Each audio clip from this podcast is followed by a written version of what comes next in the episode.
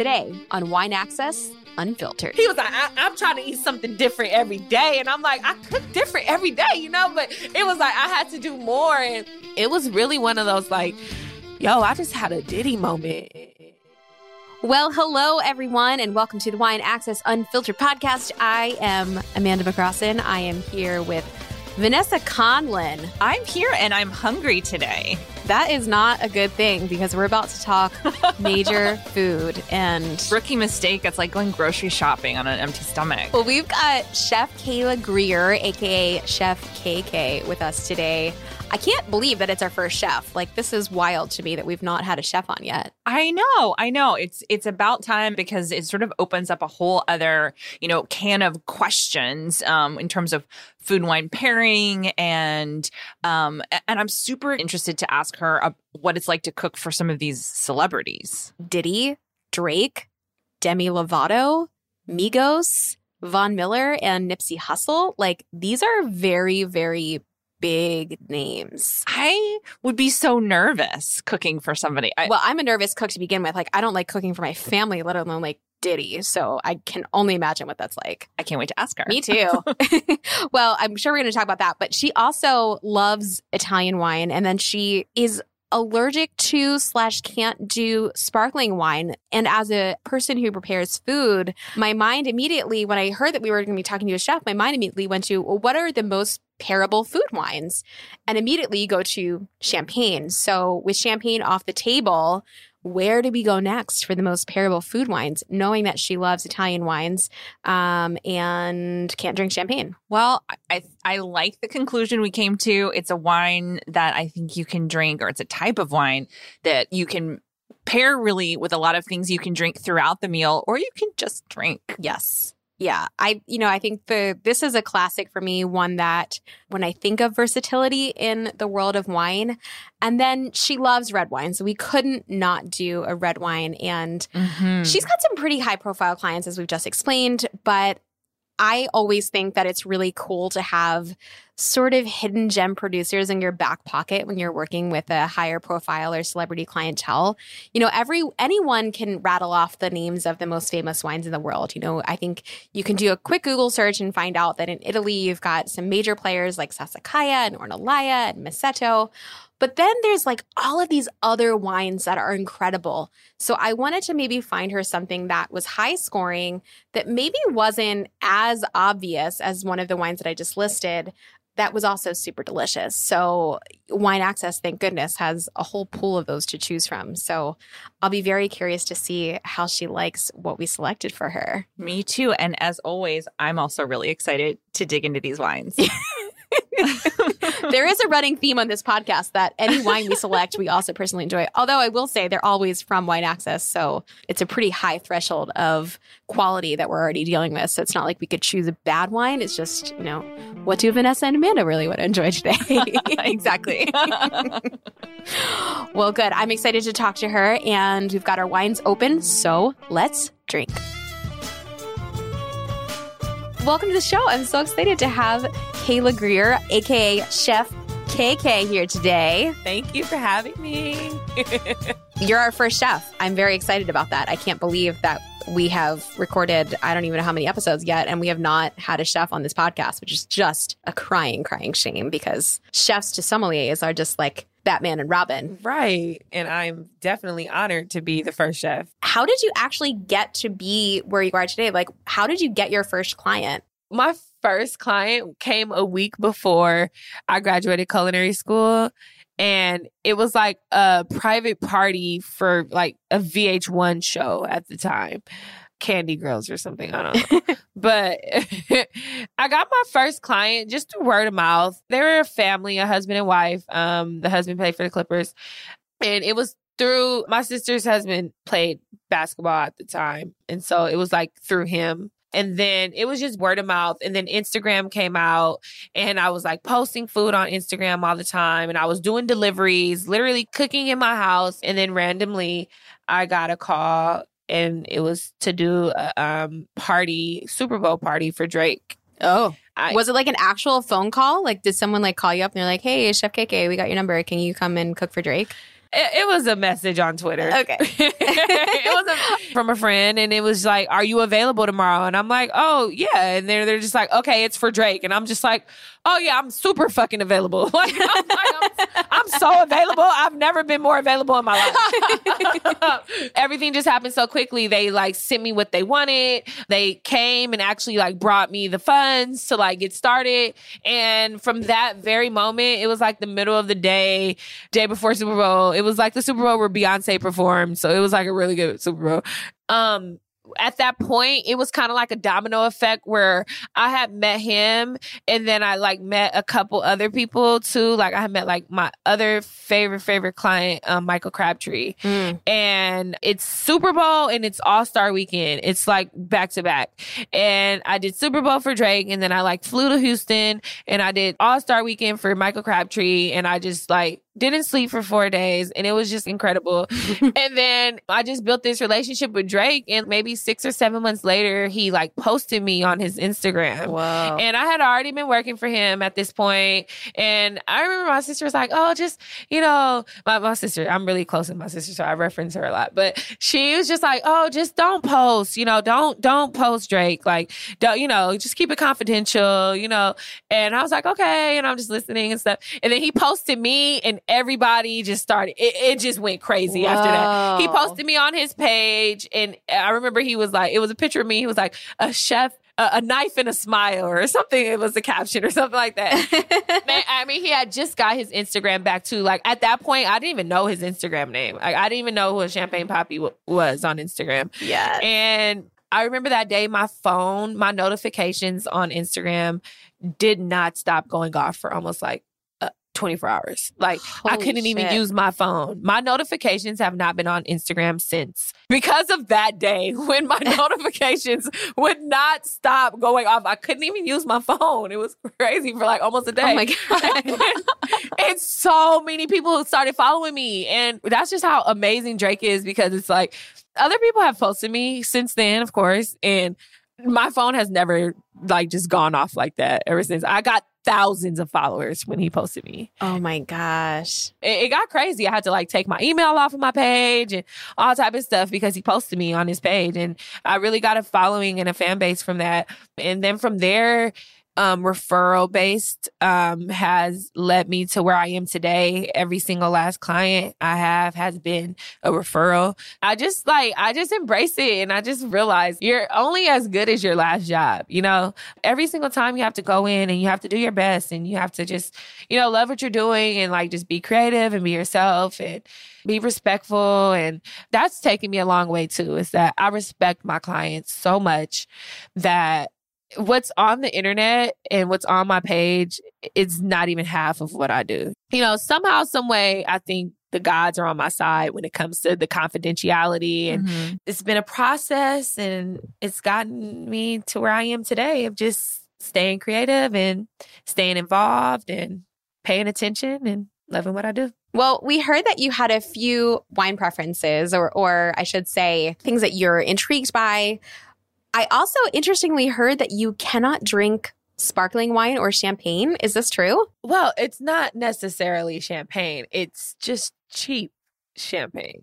It's weird. It's like sparkling beverages give me allergies. What is it? Um, Blue Moon. And not just wine. Blue Moon, right? Like a Hefeweizen? That gives me allergies. Woo, really bad. Wheat beer, exactly. It's sweet. Well, I will be sure to only ever drink fancy, fancy champagne with you, which is really all Vanessa and I drink anyway. yeah. This is going to work out great. Exactly. On occasion, we drink um, stuff that's a little less expensive, but just, you know, is made by the best people and we just got a good deal on it. But that said, being a chef, we definitely wanted to give you a food friendly wine, which for sommeliers, champagne is like the ultimate in versatility when it comes to food pairings. The other wine that I think is super versatile is rosé. And I think rosé is one of those slightly overlooked wines because, you know, you drink by the pool, you, you know, it's sort of become a, a mainstay at the beach. Um, certainly it's the water of the south of France. But rosé is actually a really, really versatile wine when it comes to a wide array of foods. So we chose this County Line Rosé. It's 2019, uh, kind of a low alcohol, dry style wine. So this to me, you know, does all the things that we love about champagne. It has all those qualities, but it's just just in a still wine and hopefully will not trigger any sort of allergic reaction for you. So far, so good. It really, really does taste quite amazing, actually. I'm not mad at it. Are you a rosé fan in general? Is this a is this a go to of yours? I was never. I've never been a rosé fan. Um, I it has triggered my allergies before.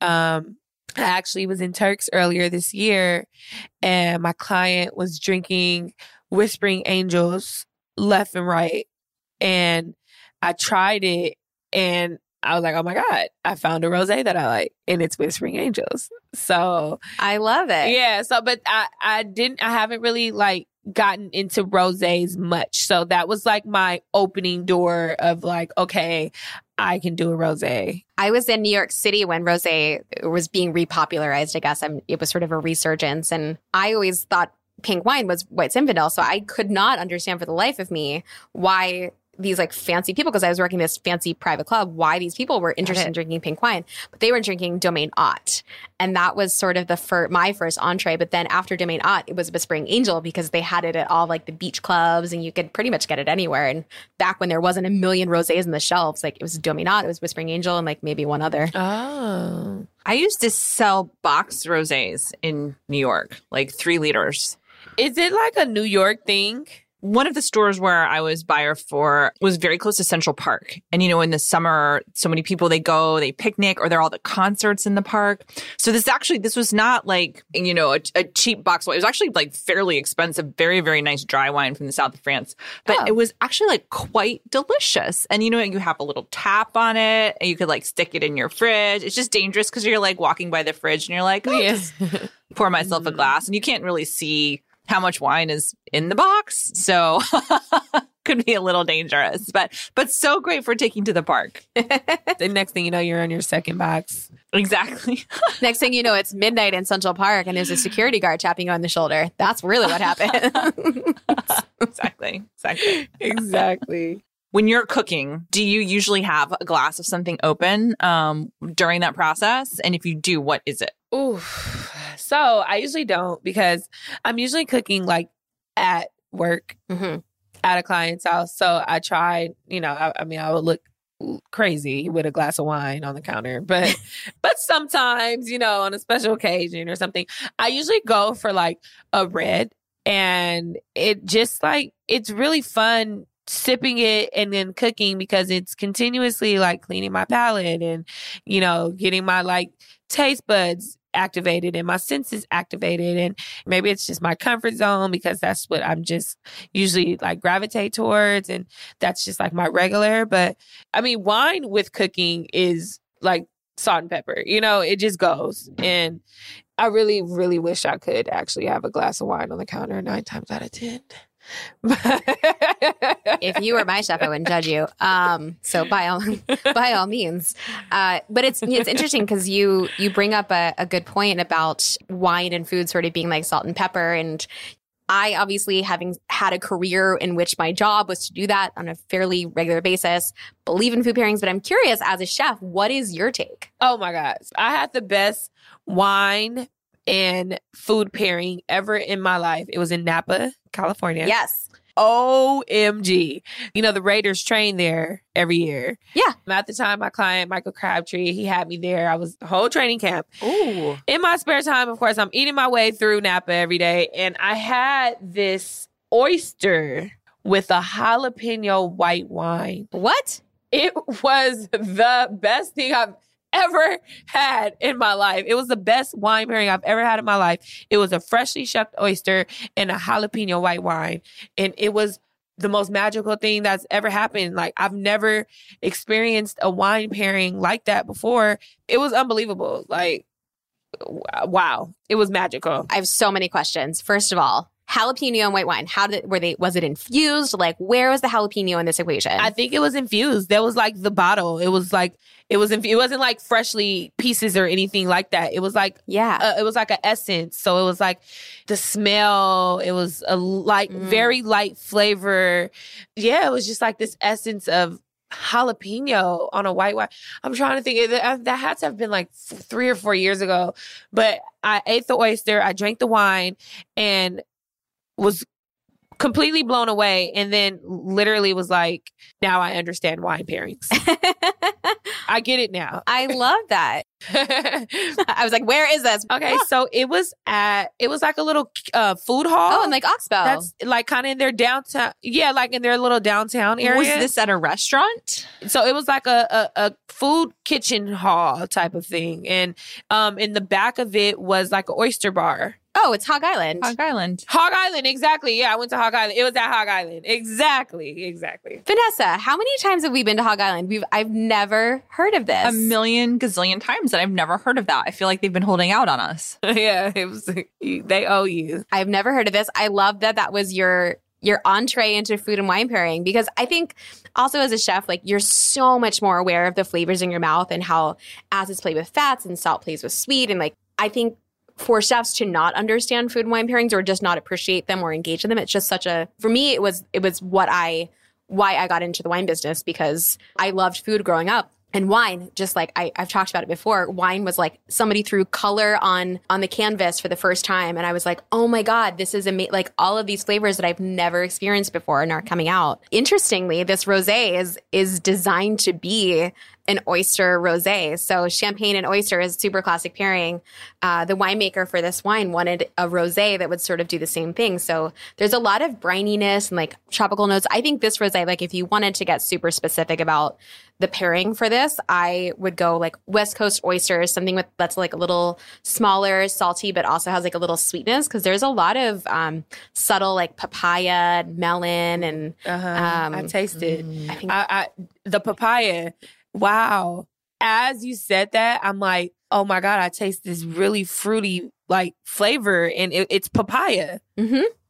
Wow, delicious. Like beautiful with oysters. Obviously, we can see that. But also, what I love about rosé and what makes it so special and so unique is you could take this same wine, put it with oysters, but then on the other side of your buffet table, you've got like a whole plate of charcuterie, whole plate of cheese. Then you have maybe barbecue after, and this wine takes you all the way through your day from oyster to barbecue. And like, it's probably not the best pairing to do with barbecue. However, it's going to work. And that's why I love it. Cause it just like, it's one of those like items that's like a mainstay in your closet that just like kind of no matter what you put it with, it kind of works. I can I can see it. It's because of the fruitiness and and how papaya papaya has that weird kind of like earthy smell and tone Mhm. to it. Mhm. So like to just say it will go with barbecue, it makes perfect sense because I can literally taste like a barbecue sauce Hmm. in my mouth, like with the papaya and like, you know, that brown sugar and like that smoky and like, you know, uh, sweet um flavors. I, God, barbecue. I just want a piece of barbecue right now just so I can taste it and see because I t- I get it. Like, I really get it. Wow. So I'm curious. You're obviously you work with food for a living, but is is there any one you know ingredient that you really don't like to work with? That like if a client says like, "Oh, I want this tonight," you're like, "Ugh." Not really. Uh, You know what? I don't like frying food. That's probably my pet peeve. Is it because it's messy or it just, It's messy. It's just always a thing. My least thing is is frying food. I'm just not a big fryer. is there a most requested item that your clients ask you for? Kale Caesar salad. Kale Caesar salad, that is your most requested. this is the funniest thing is that my clients do not request food for me. They want me to create. That's great.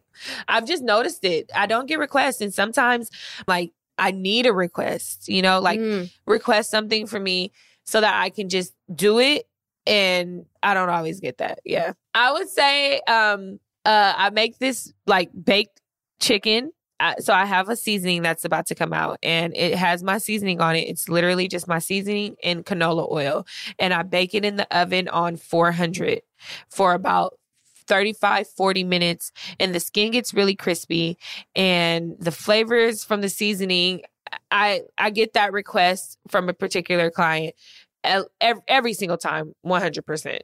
That would be the first thing that would come to my mind as far as like requested meals.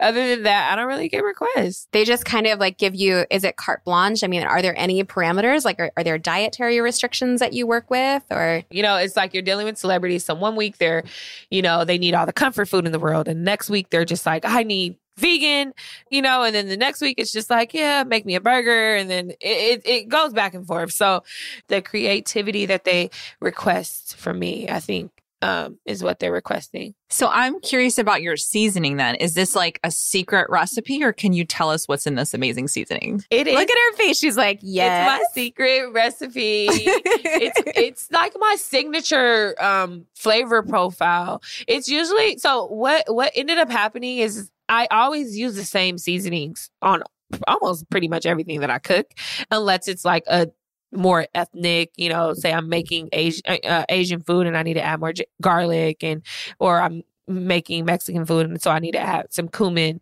you know, but 9 times out of 10 my base for my seasonings are the same. Um and so I was like, "Oh, let me make a seasoning blend." Um, and that's how this came about. And so, yeah, it's really savory. It's really, really, really delicious, and is my sign- signature like flavor um, that everybody loves so much. So it's it's it's special, and I'm gonna make sure to get one for both of you guys Yes, I need to try it. Oh, yes, please. as soon as they become available.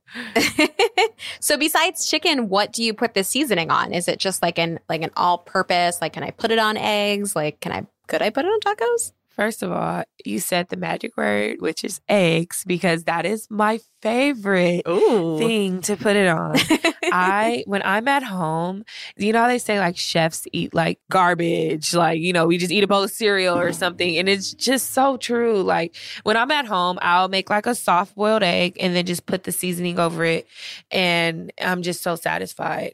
Um, but it is definitely all purpose. You can eat it on everything: rice, pasta, eggs, chicken, tacos, spaghetti. You know, anything you can just add it to soup. It's it's all purpose. It's not really salty, so it's like you can add a lot of it, and it's like the more you add, the more flavor. And it, it's just it's a really really really amazing seasoning, and I'm just I cannot wait for the world to try it. So yeah, it's really. I can't wait to try it. Yeah. You know, on the egg topic, because I grew up kind of hating eggs, and it was because they were never cooked properly. And I grew up on the East Coast where eggs and butter are something that you get in a grocery store and they're not the correct color. So when I moved to California, I was introduced to farm fresh eggs. First of all, that was a revelation in and of itself because with the orange yolk, right? Yes, this is what I'm talking about the color. My whole life, I had no idea that a yolk was to be the color of a sunset. I did not know that. I grew up with like, you know, BS eggs that were like some wacky shade of yellow. And so when I moved to California, I got these eggs and they were like farm fresh eggs. There was like chickens all around. And somebody was like, yeah, like the chickens in my backyard. Like they get my dinner scraps. And I was like, Yeah. what do you mean? This is wild. and then Mm-hmm. I discovered California Strauss Creamery butter. Oh my God. My life over the past five years, just that, that alone has increased my quality of life by a tenfold of about five. because cooking like a fried egg in Strauss butter with Maldon salt and like some cracked pepper was a game changer. Like absolutely insane. Mhm. So, um, for those of you listening, if you've not had proper California butter and proper farm fresh eggs, you need that and Chef KK's seasoning and spice. yes. When you started talking about butter and Maldon salt, I started thinking radishes because that's what I like to do is just dip the radish in the butter and some salt. Wait, Ooh. radish, radish and butter, and salt. Yes. Oh, yeah. a fresh radish. This is like a Oh yeah, fresh radish, not cooked. You just dip dip it in some really good quality butter. like softened butter. Little, like- no way. yes. Ah, yeah. This is why I love food because it just never ceases to amaze me. Like butter and salt on a radish. It is so What? and this delicious glass of rosé truly one of my favorite things to do in life. Like sit outside in the sun, glass of rosé, a bowl of radishes, softened butter and little Maldon sea salt. Um, Oh my my mind is blown. Like it's just Can I take it one step further for you because this this was turned on its head by a chef that I worked with at Press, uh, who had worked at Blue Hill Stone Barns, and he did uh, a take on that, and his take was bacon butter. So instead of the Maldon salt, he would do fresh chopped bacon in the softened butter and with a tray of vegetables around it. So you dipped the radish in the bacon butter, and that was the like the salt butter component. Wow. That Yeah. yeah. That yeah, that's truly, truly magical. I have to try that. Is it just like a regular radish or like or like a watermelon radish or what what type of I, I mean, I typically do regular, but I, I think watermelon's fine. I, I don't know why it works. It Yeah. it actually seems almost counterintuitive, but it works beautifully. it's like chips and dip. Yeah, true. Kind of like a starchy root vegetable. Yeah. Well, now that everyone's like sufficiently hungry for all things radish and barbecue, uh, we do totally have am. a red wine, which we haven't even gotten to yet, which is your favorite. uh, so we have this Brunello, and this was sort of a challenge because I had heard that you like Italian wines. You've been to Italy, right? Yes. Yeah. I was in Siena. Um, I flew into Rome. We drove to Siena, and then we drove to Florence. Then we drove back to Rome, and then we drove back to Siena. So I was there for like two weeks. Oh, amazing. Did you have any great discoveries while you were there? Yes, I found out about Chianti, of course, and then I also found out about pishi. Pishi is a noodle, a certain type of noodle. Mm. It's like a thicker spaghetti, and Okay. I had the best pasta of my life at this restaurant in Siena, Italy, and it was only tomato and garlic and pishi. Mm, And it was the best pasta I've ever had in my entire life. get out of here. So at the time, my brother in law was playing um, basketball and he was like the star player out there. So, of course, he had like a little bit of special, you know, treatment. And at the restaurant that we were going to, and, you know, Siena is such a small town in Italy, um, the owner of the uh, restaurant, he allowed me to come back and um, cook with him. Oh, cool. Just you know, because I was there for two weeks. Yeah, so I was able to. He didn't speak any English, and um, he taught me how to make uh biscottis, Ooh. and then he taught he taught me how to make the um the pishi um with just the tomato and garlic, and uh, all my notes were in Italy in Italian, and um. It was just like a really incredible experience. But the, the funniest thing about the whole thing was that when I came back to LA, and I caught myself trying to make this pasta. I made it with these garlic and tomatoes from Los Angeles, and it just did not taste the same at all. it was just not the same. I'm just like, you know what? Italy is just a special place because their quality of ingredients is just special. It's not what we're used to. And just for something, a dish as simple as just tomato and garlic to taste completely different, it, it just, it plays on the quality of like the ingredients that we have and just really how simple food could be if I feel like we had better quality ingredients, you know, and It also brings up this notion of terroir, which is something we talk about in the wine world with the grapes, and it's it's in Mhm. particular why certain wines taste the way that they do because they're from different places. So I, I almost wonder if like, you know, we're super lucky in California to have the produce that we have. Um, obviously, you know, LA being a, a a more metropolitan area, maybe not the same as we're in a rural area like Napa Valley, but Napa, oh my Yeah. god, lucky. but you know, I, I will say like it's I'm in Florida right now, and it's a bit of a desert down here. And the quality of ingredients between what we have here versus what we have in California, even down to LA, is so unbelievably different. But it's interesting that even the quality, how different the quality is between Italy and LA, which I think even at a at an entry level in LA, you're still getting like pretty great ingredients. But again, it goes back to yeah. terroir like what is in the soil what is in the weather like what makes garlic and tomatoes so much different or so much better in italy versus in california and like i think it's one of those unquantifiable things that we'll never really understand Right, exactly. Yeah, I, I agree. I totally agree. well the moral of the story is is we have to get back to italy i think is is what that means this brunello is wonderful and so savory Mhm. I think the, these these wines actually complement each other in a way that I, I didn't expect. And they're, I mean, California versus Italy, two totally different fruit profiles, but there is like a that that funky that papaya. You almost get a little bit in this Brunello as well, even though it's more red fruited and not papaya. Well, well, this one, um, it has some vanilla in it, and I think the vanilla actually pairs well with the papaya.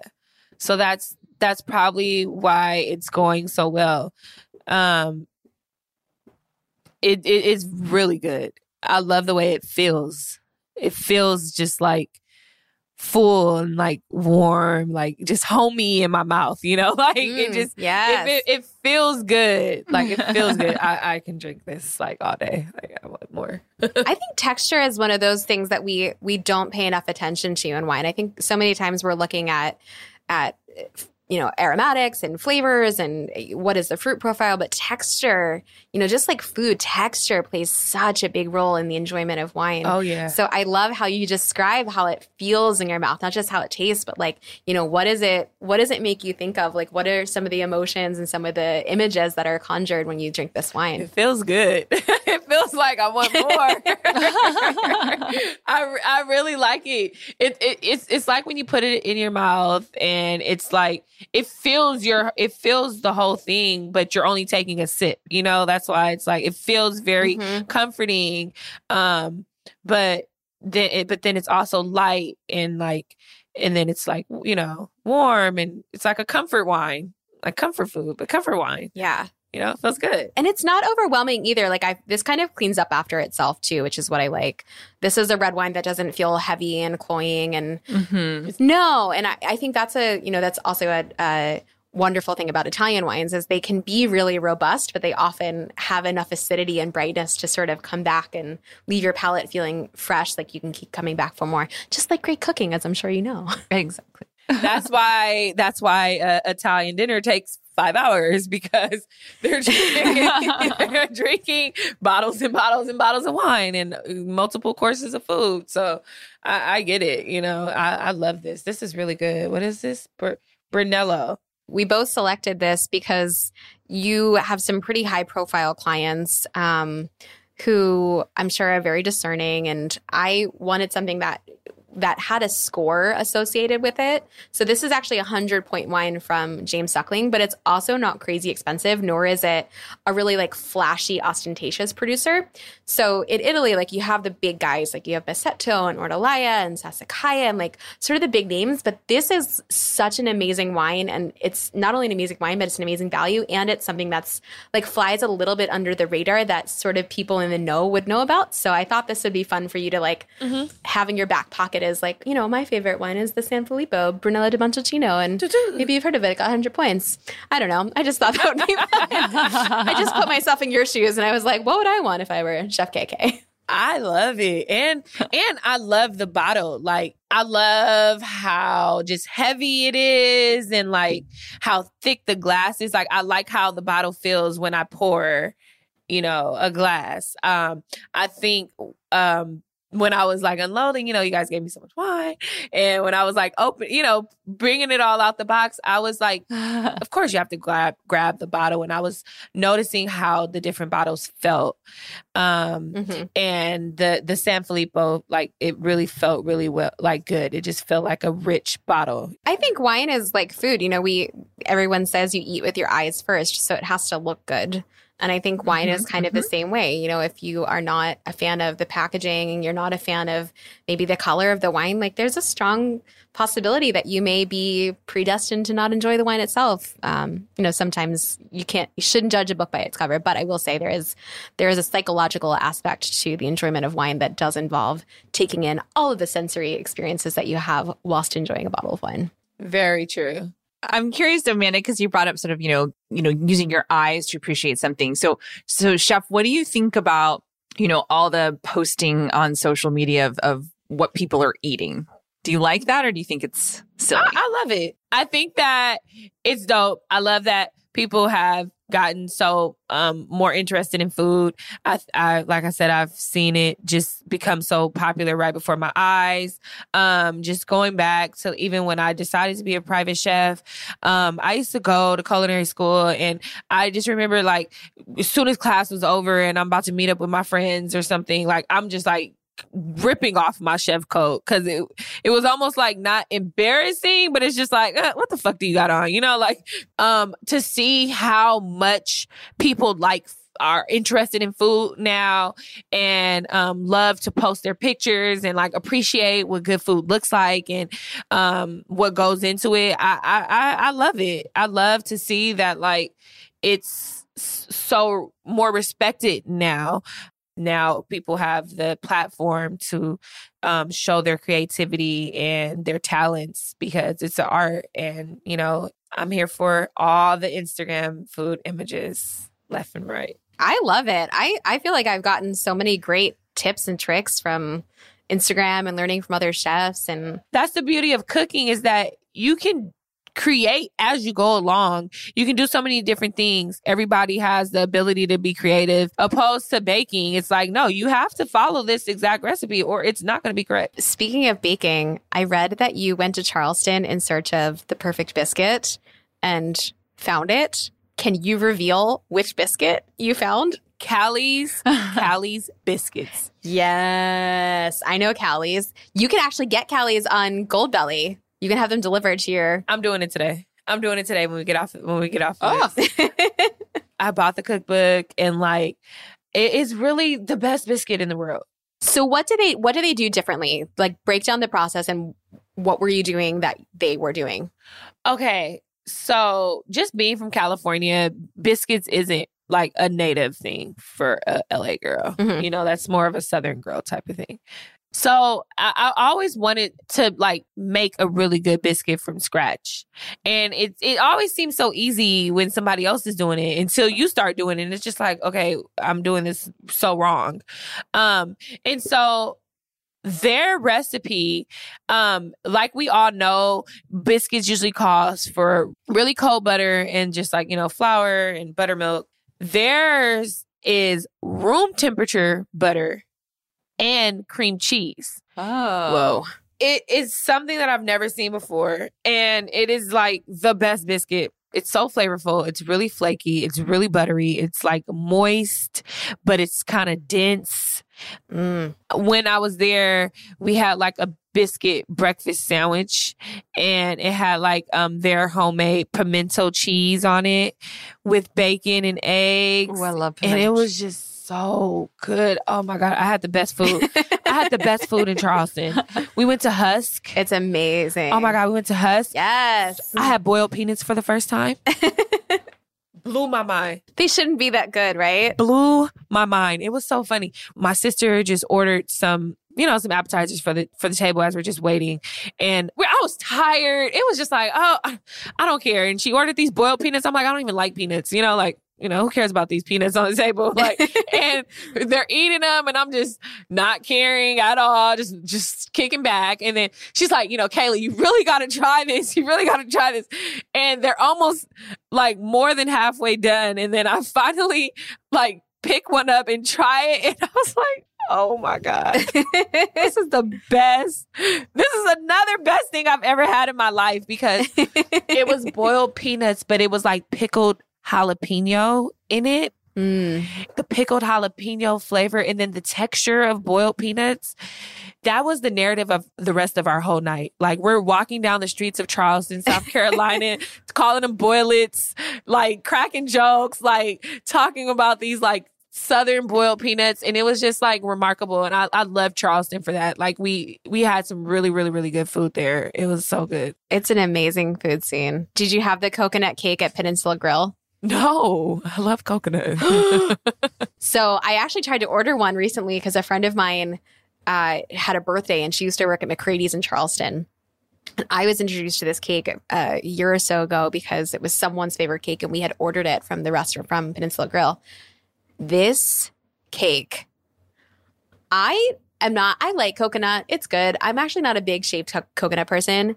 This cake is like this high. It's like 10 layers high. It is impossibly like light but dense and like it's so sweet but like it also isn't cloying it is the most insane cake i've ever had and i went to go order it again um, and they they stopped deli- they stopped sending them out so you you like have to go to charleston i don't know if it's like a covid thing but Oh. next time you're in charleston you have to get the peninsula grill I'm going. coconut cake I am it is going. Insanity um, because I have to go back to Husk. I have to go back to Husk, and now I have to go to the peninsula and try this cake because I love coconut. Coconut anything, Yeah. sign me up. are you enjoying the wine is there one that you're going back to more so than the other It's the red. It's the red for Yes. me. It's the red for me. Like I just I love red wine. I really, really, really do. I, I'm not. I'm just not a rose person like that. Rose doesn't really give me anything. mm-hmm. I, I never, I've never understood why people love it so much. And I mean, I guess it's because, like you said, it's like a, it's a daytime, it's a daytime. I'm on a yacht. I'm enjoying the sun wine, and I get it. But I'm just not on that yacht often. like, so- I think we just need to get you on more yachts. yeah, I need to be on more yachts and enjoy enjoying the daytime. But I don't know. I just I have noticed though that I have been like I've been cooking with uh rose more, Mm. and you know even if it's like something like just making a pasta or a sauce hmm um for like some fish or something, like I'll just use the rose as I would use a white wine, and um I really like it. I actually really kind of like it more than That's interesting. I mean, it makes sense. Rosé has a, a you know a touch of tannin. White wine doesn't really have tannin because it doesn't see the the skins of the grapes. But rosé gets a little kiss of the skin, so it you know it would have a little bit more body and more texture, and uh, maybe add a little bit more structure to the sauces that you're using. I'm gonna try that. Yeah, I The two between the two of us, we would have figured that out. But I've actually never tried to cook it. no, oh really? With. I Mm-mm. haven't Oh either. No, But like a you know like a white wine garlic uh, with like a little tomato in it, using rosé instead of the white wine. I think that would be really Yes. delicious. Almost like a tomato like a tomato I water. like this idea. Exactly. No, I, I've I've used it just just off of the strength of just like, oh, I don't have a white wine. Okay, well, I'll use a rosé. You know, and then I'm just like, oh, this is really this is really great. It's it's Mm. really really really good. Wow, I'm I'm impressed. Like I'm. Look at all this learning going on in this podcast. I'm so excited. I know. I'm like. we have an overabundance of wine in our homes, so we're rarely out of anything. I see. It's like I am out of champagne though right now. what? What is that? Is that wine or that's both? That's wine and champagne. This is well, I do have one bottle of sparkling wine from the UK, but um, but no, this is these are all samples that I have to taste. Notice she said have to taste. This is my job right here. How right? How is it like? How is it with your job, being that you have to like try all these different wines and stuff? Like, do you? How is it? Like, are you tipsy often, or like, does it affect you, or like, does it all get overwhelming, or do you have to drink a lot of water? Like, Well, so when I'm tasting wine, when I'm for work, when I'm assessing wine as a like as a wine professional, I'm not actually drinking the wine. So Amanda was holding up a solo cup, like we we spit the wine out. So it's really sad. I probably spat out more wine than most people drink in their entire life. But um, yeah, I would not be able to function if I actually drank all the wine. okay, that makes perfect sense. And then you know, if there's something that's really good, you you know, end of the day, you go back to it and you enjoy a glass. But Yeah. I'm like, how do you do this? Like, how do you have this job? Because it's just in talking to you guys. And I've had a little bit of like both. And I'm already like, I'm kind of tipsy. Like, I'm not tipsy, but you know, I'm just like, how could you? I couldn't imagine this just being my my job all the time. Is like, I just drink wine all day, you know, like, you know, so it's just interesting. It's you know it's tough, but somebody else to do it. For real, like we need people like you guys in this world. Like we need you guys. like seriously, We're We- happy to to be of assistance. We're on the we're on the front lines of your palate. Thank you. here for you. No, it's. True. I mean, we we we spit a lot of wine, but we also enjoy a lot of wine, and you know, also when you even when you're spitting, you still it, the alcohol still sort of absorbs in your mouth, so there is like a, a haziness that comes over you when you're tasting a lot of wines. But I really like this Brunello. I am so glad you like this Brunello. In case anyone was wondering, I really like it. What would you pair with this Brunello? Uh, Anything. Anything? You're like, I'm hungry. Just I mean, anything in my fridge right. Life. um. Oh my god. Uh, I feel like a cheese board would just do really well with this. Oh my god. Like a a really bomb um bolognese with this. Mm, yes. Oof. Yeah. It's oh my god, and especially with it was so interesting when I learned how to like really make a really good bolognese. I was like, it doesn't have red wine in it; it has white wine in it. Oh, Yeah, bolognese has white wine in it and milk. Yeah. I don't use white wine, but I, I do use milk. Yes, and I actually bolognese is one of the few things that I really excel at. I had to perfect it. it. It was one of my clients like it's his favorite. He can eat it every day. Me too. So I was making bolognese like three times a week for sure. I just feel like the creaminess of the bolognese Mm. with the tomato and the, like the carrot and like the all the fresh veggies that's in it. I just feel like a bolognese would just go so good with this right now. Just I'm just tasting a Italy. Like I'm tasting Italian food. I'm tasting like a you know, they say what grows together goes together. Have you heard that before? Yeah. Oh yeah. So I can see a veal with this, like a really good veal chop. Um, Yes. it's that diverse. I feel like it's great. Have you ever gotten really nervous to cook for somebody before? I'll get like not nervous, but like okay, yeah, nervous. like I, I think I start overthinking. Like Mm. I just got to make sure I got to do this right. I do this right. Um, I I know. Um, so one of my newest clients is Diddy, and We've we've heard of him, yes. I don't know if you guys heard of this guy. His name is Diddy. Um, he's known as Puff Daddy and you know a few other things. But um, um but Diddy, um, when I got you know his information because I you know I get like you know what they like, what they don't like, um, what are their favorites, you know, complete what you need to completely stay away from, which you know, so you get this rundown um of each person because everybody's different, you know. Um, but I remember I was just like reading it over and over and over again. And I'm in the store and I have it in front of me. And I'm just like, okay, he doesn't like, okay, he likes that. Okay. And it was like, well, it's just those things of like, I just got to make sure I do this right, you know? And I, I remember him like, telling me like on my second or third day like for the first time in a really long time i felt really pushed i felt really pushed to like Mm.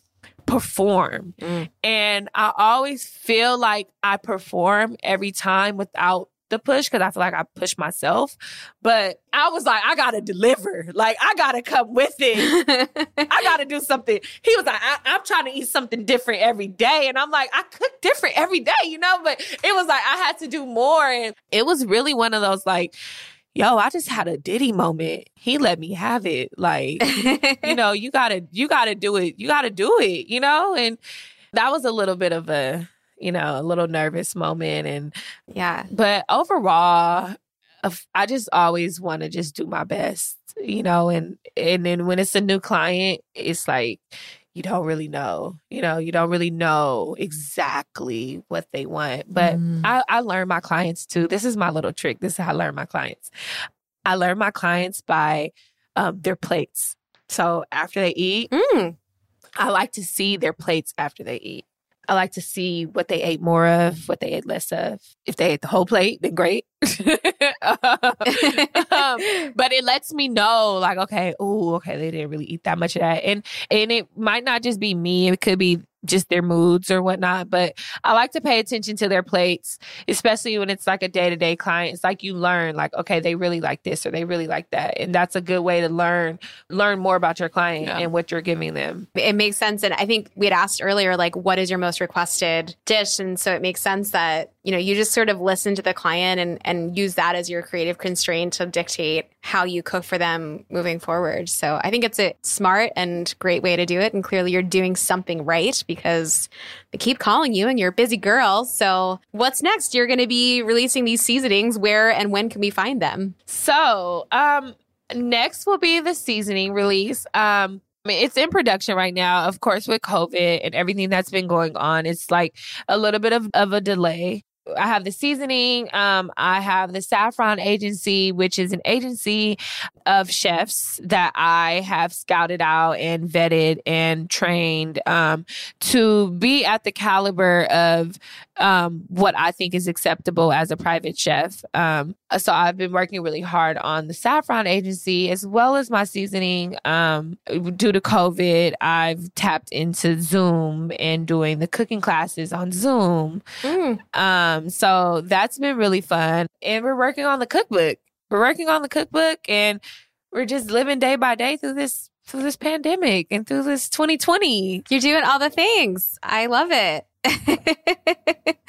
well, you are very, very busy, and we cannot thank you enough for taking the time to hang out and drink wine with us today and share stories. And it's been so much fun to get to talk to you. So thank, you. Thank you. I really, really appreciate being on this with you guys. Like, and all this wine. It's like it's great. it's delicious. Anything you need, you just you just let us know. You know, if you've got extra biscuits, just we're in Napa Valley, send them north. We'll send you some Sauvignon Blanc. That's right. Great. I love it. Well, thank you again. Uh, we we appreciate you taking the time, and we'll look forward to seeing you soon. Hopefully. Thank you. It was really nice talking to you guys. Well, I am sufficiently hungry. I don't know about you, Vanessa. I'm always hungry, Amanda. you, you should know this about me by now. I feel like just more so than than we usually are because we've talked about so many delicious foods. Namely, one of my favorite things that I was shocked she had never done before: radishes and butter. I know. I I'm seriously heading to the store right after this. That's my fave. It's like such a great like you feel very decadent, but it's kind of healthy at the same time. It's the perfect way to describe it. And please make sure you do get Straus butter, or I, we won't be friends anymore. I, I won't know what to do with you. You have my word. so between radishes and butter and Callie's biscuits and rose, which I'm definitely trying her little trick with uh with using rose and cooking more. You you haven't done it either, right? No, no. I mean, I I know we've both cooked a lot with white wine and and red wine, but no, it's not something that I've done before. And yeah, I'm definitely going to take that tip and apply it. I love it. Well, it's a great tip. And speaking of tips, what were our last drops today? We drank some rose, we drank some Brunello. You know, I always just like talking to chefs. I think it's fascinating the way they describe flavors. So I just, you know, my takeaway is I, am still hungry and I want to talk to more chefs. My takeaway is that we found two really food friendly wines that I think aren't always appreciated as such. Rosé is one of the most versatile wine pairings and something that I love playing around with. And even though, you know, we find ourselves in the the cooler months right now, I still think rosé is one of them is a year-round drinkable drinkable wine that can pair with many different things and Brunello kind of the same, you know, whether it's warm or whether it's, you know, super cold outside like I think it's about to be.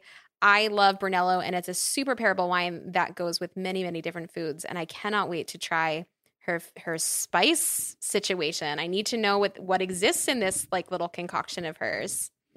Yeah, and I think you you were spot on too with those two wines in terms of doesn't matter kind of that it's cooler weather for something like rosé because it's so versatile, and especially I think you know these cooler months and sometimes we're gathered around holiday meals where there's lots of different flavors and it can kind of go with with a, a really wide array.